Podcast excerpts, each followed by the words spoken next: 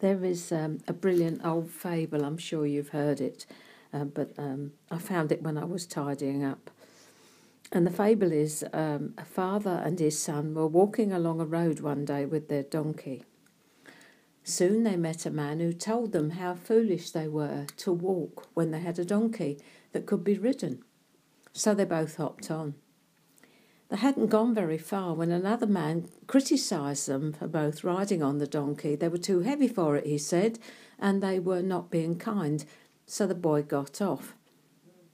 It wasn't long before a third traveller accused the father of being inconsiderate because he made his son walk while he rode, so they switched over. Soon they met another person who charged that the son wasn't being thoughtful and uh, the father so much older than he, he should allow him to ride. When last seen, the two were trudging down the road carrying the donkey. And the moral of the story is that it is sensitivity to the opinions of others. And if we are overly sensitive, we, we will end up carrying a needless weight of guilt and expectation and frustration because we're trying to please people. There's the old uh, story too of if I pleased A, B was put out, and if I pleased B, C was put out. You cannot please people.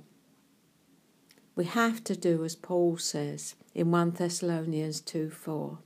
We speak not as pleasing men, but God who tests our heart. Who are you trying to please today, beloved? Think about it. God bless you.